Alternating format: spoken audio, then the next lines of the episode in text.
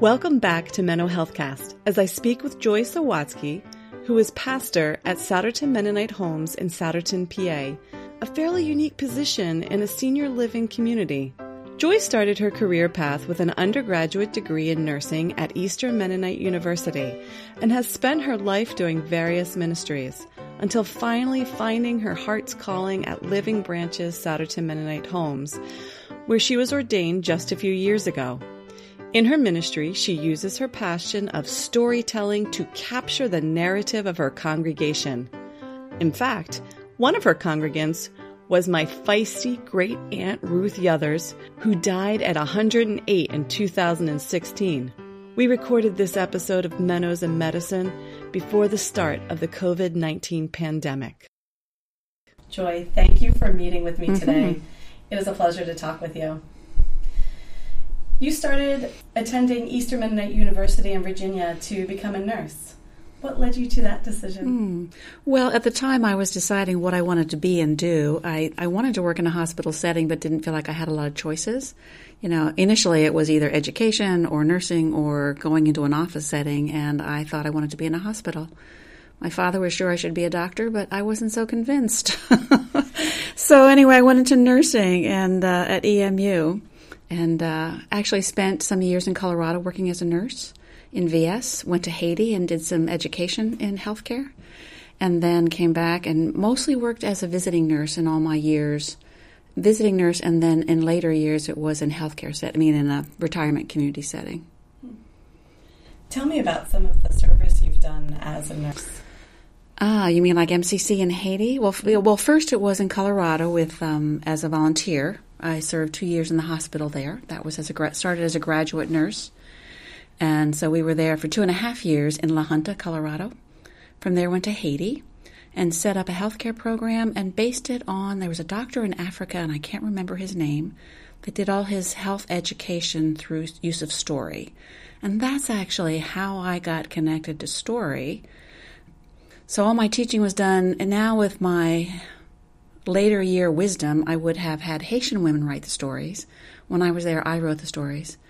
And when I saw the women perform a story in church on a Sunday morning about diarrhea and rehydration fluid, I knew I had succeeded in giving them the information they needed to empower themselves to help their families. And so that got me started on story and healthcare. Came back and also served for six years in Miami with MCC, and there I worked as a visiting nurse mostly. I was a school nurse for a year or two but mostly I was a visiting nurse um, in the Haitian community as much as I could be. What does it mean to be a visiting nurse? That means you go into someone's home and you see their entire environment and you just follow up and make sure that they have everything they need to succeed and get well. So in Miami, when I went into a Haitian family's home and I could speak Creole, they were just delighted this unruly healthcare system and here came someone that could speak their language and interpret for them. So that was really probably my favorite part of being a visiting nurse. But you get to know people, you get have relationships, and help problem solve for them. How did you go from nurse to pastor? Ah, let's see. That would be because there were people along the way that are always tapping me on the shoulder and telling me that I had some um, gifts, some gifts that I should use in ministry. And so would have started out in some church leadership in our tiny church in Miami and kept running into people on a conference level that kept telling me you really need to be involved in a church. So my husband Walter and I co-pastored in Homestead. We went from Miami in our MCC. When it was time to leave there, we went to Homestead, Florida, and we co-pastored a church for a couple years. So it was usually people tapping me on the shoulder and saying, "You've got some gifts. You need to use them." And so I had this love hate relationship with the church. So I would try, and then I'd leave, then I'd try, then I'd leave. And uh, yeah, so eventually I'm back. Were there any other pastoring positions that you held since being in Florida before you came here to Souderton? No, I, we, I was co pastor there at Homestead Mennonite Church for a bit and then moved to Souderton Mennonite Church and was the you know, I, I had such a long title, I can't remember it. I, I, I coordinated one thing and I was a director of another, and it had to do with worship and congregational care. And so I was there for several years. um, before I. Otherwise, it was just volunteer roles. I understand, though, you didn't really seek ordination until you came here to Souderton Mennonite Homes. Can you tell me more right. I was invited to be ordained in Homestead uh, when I was a pastor there, and I just wasn't convinced. Like I had this love hate relationship with the church.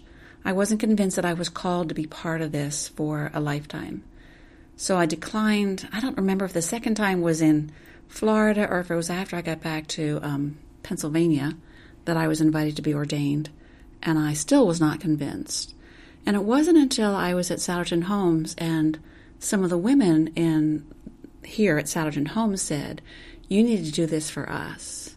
So the residents actually convinced me that I needed to be ordained. Why did those women want you to be ordained? What was it giving to them? Yeah, that's a really good question. You know, they, we didn't we didn't talk about it specifically, but my sense was they there was a certain amount of pride in who I was and who I was becoming and my role with them, mm-hmm. and that gave them some, um, yeah, just gave them some more sense of position with having a woman be ordained in their presence. She said, she said, actually, one woman said, "You're one of us. You need to get ordained and do it here." I was going to do something private they said, no, you need to do it here. So that felt very good. Can you tell me about your congregation here at Souderton Mennonite Homes? My congregation probably varies in age from the early 70s into the nine and uh, over 100 years of age. Yeah. And majority, probably two thirds or at least, are Mennonite. Most of them have have become part of the congregation because of of mobility limitations so they can't get out to their own church. When the weather's bad, we always have a really huge turnout. Normally on a Sunday morning, we average about 90, 90, 95. That's better than a lot of small churches. Yeah. So we're a real church, which is what I feel like I have to convince people of sometimes. They come and they're surprised, but we're a real church. There is this sort of spectrum where some people just show up because they've always done it and they some people come and they sleep but then there's this core that really listens well. And so you can't just sort of phone it in. You have to really be thoughtful and you know everything you would do in another church. So we have a regular worship service with worship leaders and song leaders and pianists and it's a real sunday morning service. And uh, they are they are they love to be challenged um, and so that's the fun part of it is to continue to try to challenge them but i don't feel like it's my role to change them at this stage of their lives. I like to provide some security and comfort and yet keep nudging them in a direction of challenge and so it's a lot of fun.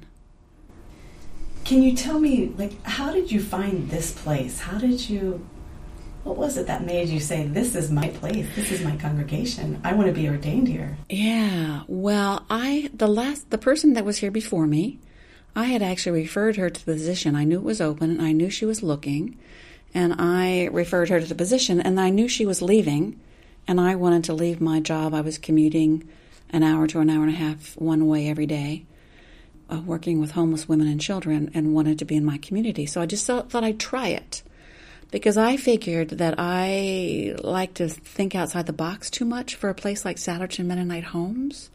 You know, I thought I'm, you know, I don't like the words, I don't like the categories of liberal and and progressive and all those things, but I figured I was too progressive for the community here.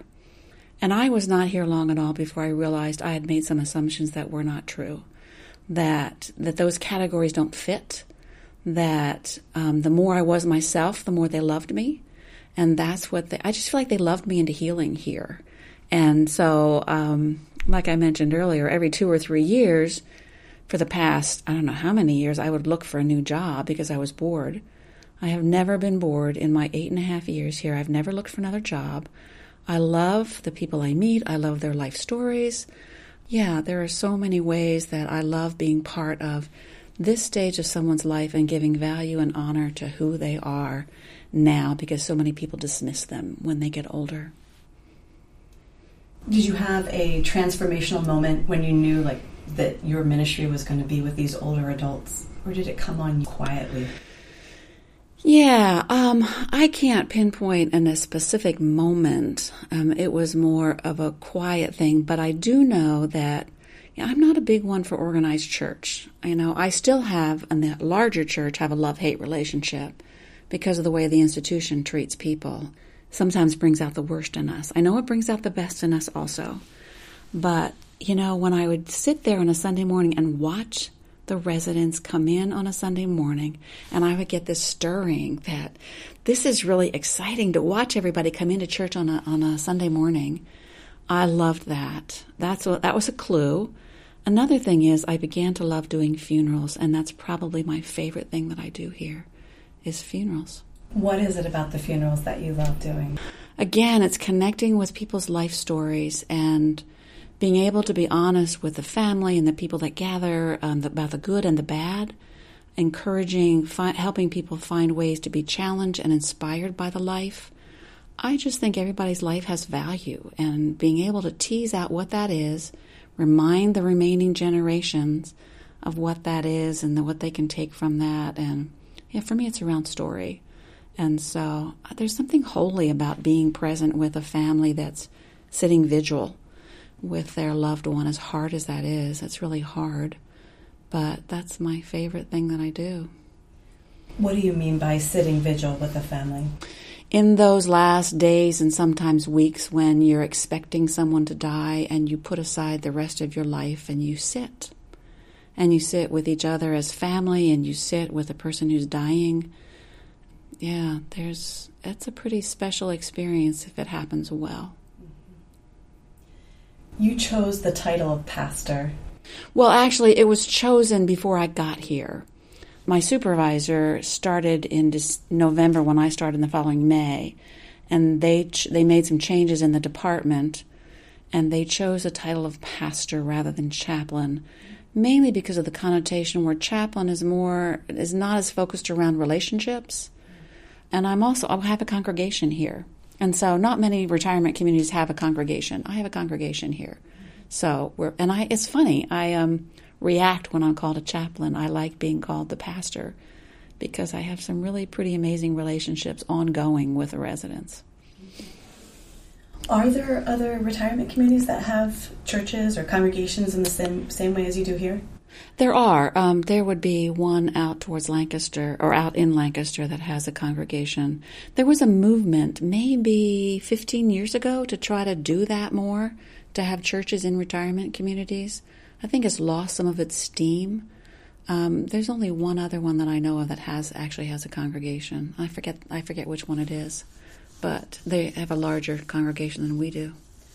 So it's pretty unique even here within the Living Branches community. Oh yeah, the other campuses don't have a congregation, so we have a relationship. We have a membership role, and we have um, we give out offering envelopes and we have ways that we connected to the conference. You know, we take an offering every year for the conference office, and so we're. I feel like well, I think we're considered a oh one of those um, connected organizations, but we're still a congregation. We're you know we're fellowship.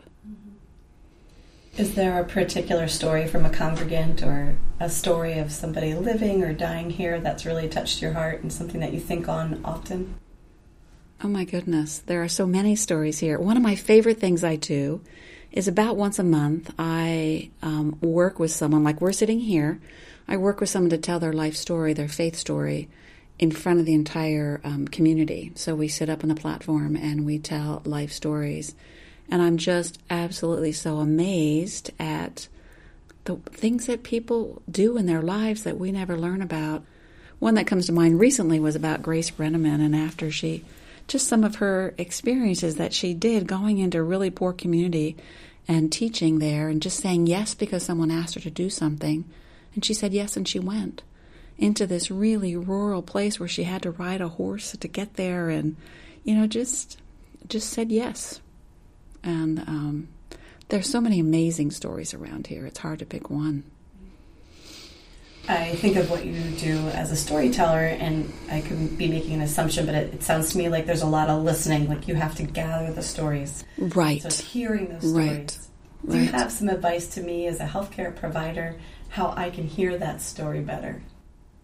Ah, that's a good question. Mainly, it is seeing the other person, and I use seeing as almost with quotes around it. That when you see them as a human being and as an individual, they sense that. And when they sense that, they will tell you their story more, and then you just have to shut down and not not want to share your story with them, but being willing to listen to them. You know, one of my favorites was uh, Ruthie Yothers as well, who is a relative of yours. Yep. Mm-hmm. Yes, she is. My yeah, great aunt. Your great aunt. And she was feisty and funny and lived to be 108. And one of the things I loved that she said, you know, this place was built to take care of widows and single women, and now they can't even afford to move in, she said. And she was very feisty. She was very um, upset about that, that this had, place had changed, so they couldn't afford it. And also, she felt some injustice that she felt like they had put her in a corner room. They'd done some remodeling and they chose her room for her. And she, I loved her feeling of indignation and that she just didn't roll over and accept everything that was done to her and for her because she was older and because she had limitations, but she kept her fiery spirit, and that's probably why she lived to be 108, because of that fire in her spirit. Mm-hmm. What do you find are the spiritual concerns of your congregation here? You know, that's interesting because we have a sister community that's larger than ours, and and I think we even have different spiritual concerns in the two campuses. You know, one is is certainly that there is a place for them in heaven when they die. Um, some people don't feel worthy, no matter what they've done. But you know, we don't hear it as much as you might think. That, but that's one of them certainly. And there's there's certainly a, a fair amount of guilt that I haven't lived my life good enough. That I have um, there's things that I have done that aren't forgivable. You know, that's another one that we hear. I'm amazed at how settled people are here because I don't hear that from some of the other places. And I don't know if it's who comes here or I believe that the community that's provided here helps provide a lot of comfort and support and actually increases people's lives because as they get together and they their stresses decrease you know that isn't for everyone certainly and that comes and goes but in the whole you know, things are taken care of here, there aren't the same concerns, and that helps to lengthen people's life. Mm-hmm. Yeah, and I'm I'm I'm wandering from the question of the spiritual concerns, but you know, they don't there isn't a lot of sort of unrest and there's sort of the individual here and there, but it's not a collective.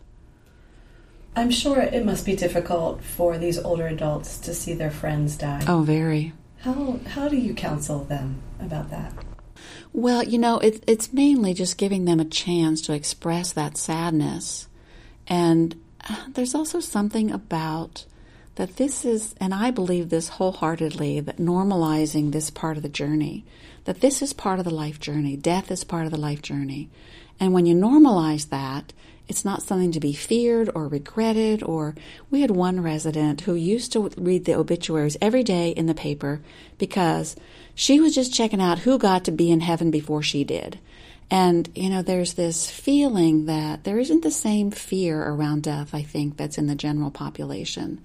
And part of that is because they watch everyone around them live through it and people survive. I mean, the, those left behind, certainly there's grief, but the love and support that's provided to people who have had losses is amazing. The way they gather around each other is absolutely phenomenal. And I'm an introvert and I I do not like to be around groups of people all the time. But I watch this community and I think I might even, you know, would be willing to be part of something like this because of what they provide for each other. It's really unique. And it's different than our other campus. I've worked there as well. I've worked at Dock Woods and I've worked here. And this is different here, the way they love each other. And I think that decreases the anxiety. Mm-hmm. Certainly, there are the outliers people that don't participate, people that are lonely, people that, even with the support, are lonely and afraid. But that's the exception.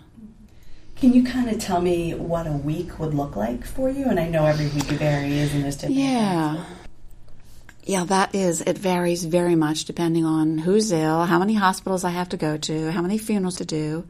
Um, but really, you know, I will do a Bible study in our dementia unit. I'll do a Bible study for our personal care dementia residents who have mild dementia.